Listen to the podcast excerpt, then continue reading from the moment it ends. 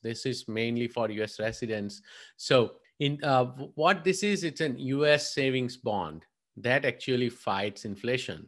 This is pretty cool. It's called Series I Savings Bonds. You can, or I bonds, you can look into them on the Treasury Direct website.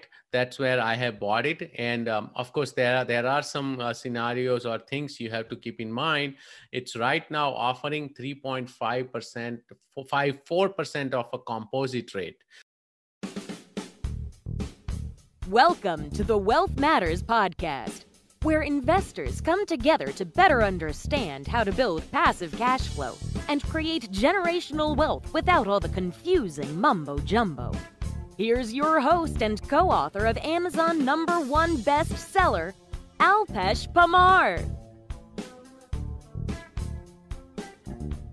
Welcome to this section of Wealth Matters Podcast, where we talk about investment ideas, where I analyze investments or platforms, or I review some of the investments or platforms I have been using.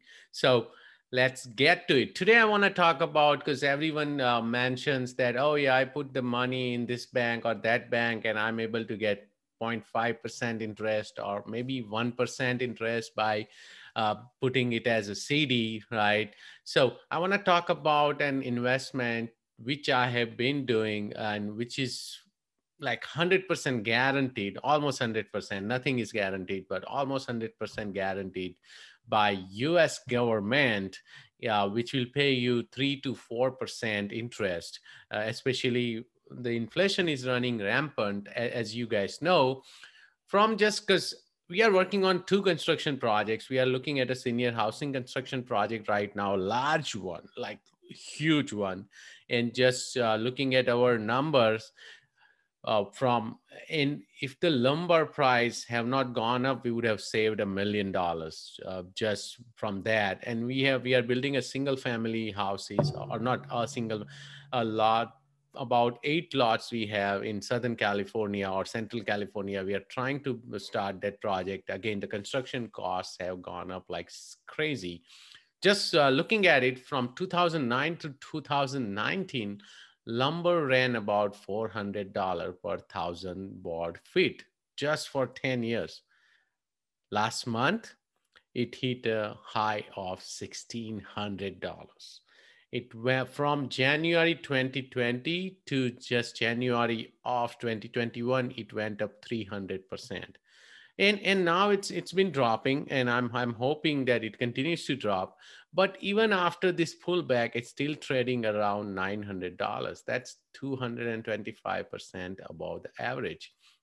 Used car prices are up. Used truck prices are up. Even basic food items are all up sharply, right? As you can tell, even just looking at the inflation from April, it went from 2% to over 4%. Now the government has come out and said that instead of trying to keep the inflation at 2.4%, they think that it would go up to on average 3.4%. So any dollars you keep in the bank, you keep it with you. If you don't invest, if you are just doing savings, you are losing money every year. So let's say you start with $100 every year. The next year it becomes $98 if we consider 2% inflation. But if US government is saying that it would be over 3%, 3.4 or 4%, that every $100 you have would become $96 next year, right? So this is how inflation eats into your savings. So this is why I don't try to keep my money in savings account. Either I use the HELOC strategy to pay down my mortgage. So that way my money, which would be sitting in the savings account, it sits in an HELOC line and it basically earns me money by reducing my mortgage interest. So that's one criteria. The second, one idea, the second idea I use is put that money in life insurance. and which will generate me 4 to 5% dividend. That's another good idea. And same way as HELOC. So people always tell me, why would you do that? Why wouldn't you put in real estate or cryptos? Because I do a lot of those. Remember, real estate and cryptos are long-term investment, illiquid investments. Cryptos are not illiquid, but because the market is moving so volatile that you can't just keep money up, move money in and out, especially if someone had bought Bitcoin at 60,000, today it's 32,000. You can't just, sell that Bitcoin at a loss, right? You can, if you want to, if you need that money. And that's why you keep the money, liquid money in savings or your checking account, right? But by using the HELOC strategy, I'm able to pay down the mortgage faster, and I can take that money out as and when I need to. So, or in life insurance case, I put it to generate dividend. And whenever I need that money, I would just loan it myself. So by doing that, my money is working in two places. So third strategy I saw, because I had already started doing it, but I remembered about it because I'm always looking into ideas about this particular section of the podcast. So in this particular case, it's something which is available to every US residents. This is mainly for US residents. So in what this is, it's an US savings bond that actually fights inflation. This is pretty cool. It's called Series I Savings Bonds.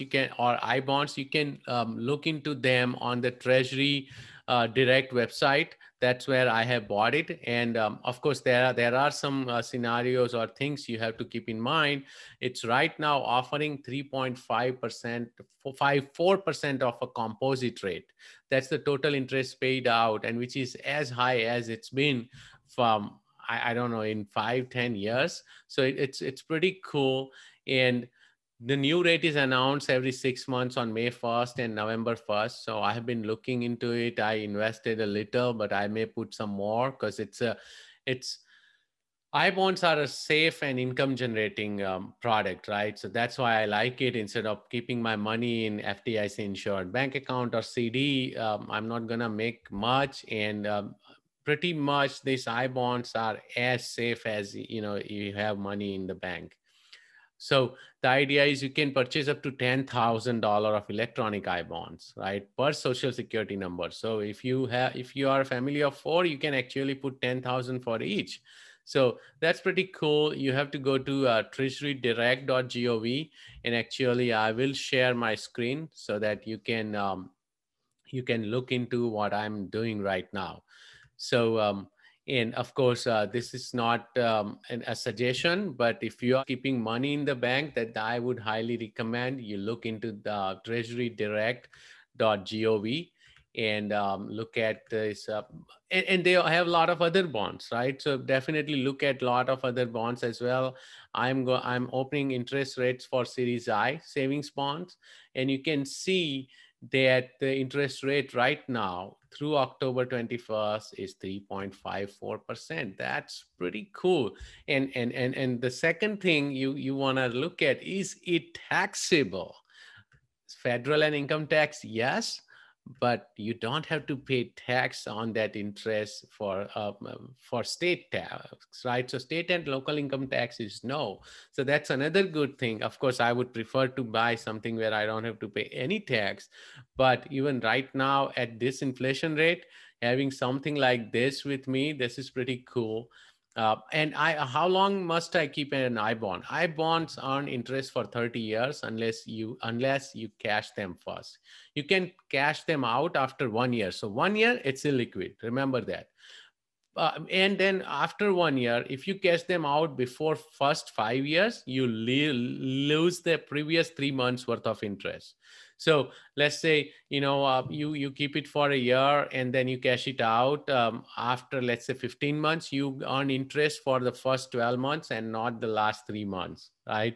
But if you keep it for first 5 years, you will get the exact interest which has been offered through the treasurydirect.gov website. You can also look into Series E bond. their interest is barely 0.1%, right? So I couldn't remember what it was, but there are lots of other, mature bonds and other securities you can look into treasurydirect.gov. And this is all provided by US government. So this is as secure as possible, as well as your money is not only secure, but it's also as guaranteed as possible you will see anywhere else. So actually, and anyone watching on YouTube, I am sharing my screen. I'm opening the link, how to buy Series I Savings Bond. So you can buy them directly through the website. If you want to buy paper bonds, you can only buy it when you file a tax return. So electronic bonds, you can buy them online, and paper bonds, you can buy when you file a tax return. You can say that I want to buy paper bonds, and you got to have a refund to apply, use it to purchase those paper bonds. So I highly recommend, if you are someone who likes to, just keep the money on side, wait for the right deal or not. These are some of the ways, as I said, using HELOC strategy to pay down your mortgage, using high cash value life insurance. And this is another way where if I want to keep some illiquid money for 1 year, right? So only first year is illiquid. After that, it's pretty much liquid. Then you can look into Series I bond. So do check out the website treasurydirect.gov and look at all of other bonds. Maybe if not this bonds or not this investment, something else will work. So let me know what you think.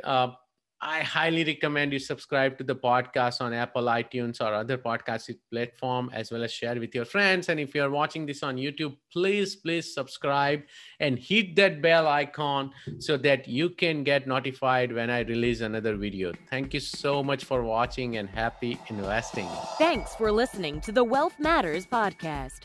If you enjoyed it, please leave us a 5-star rating on iTunes so others can enjoy the show too. Have a great week and happy investing!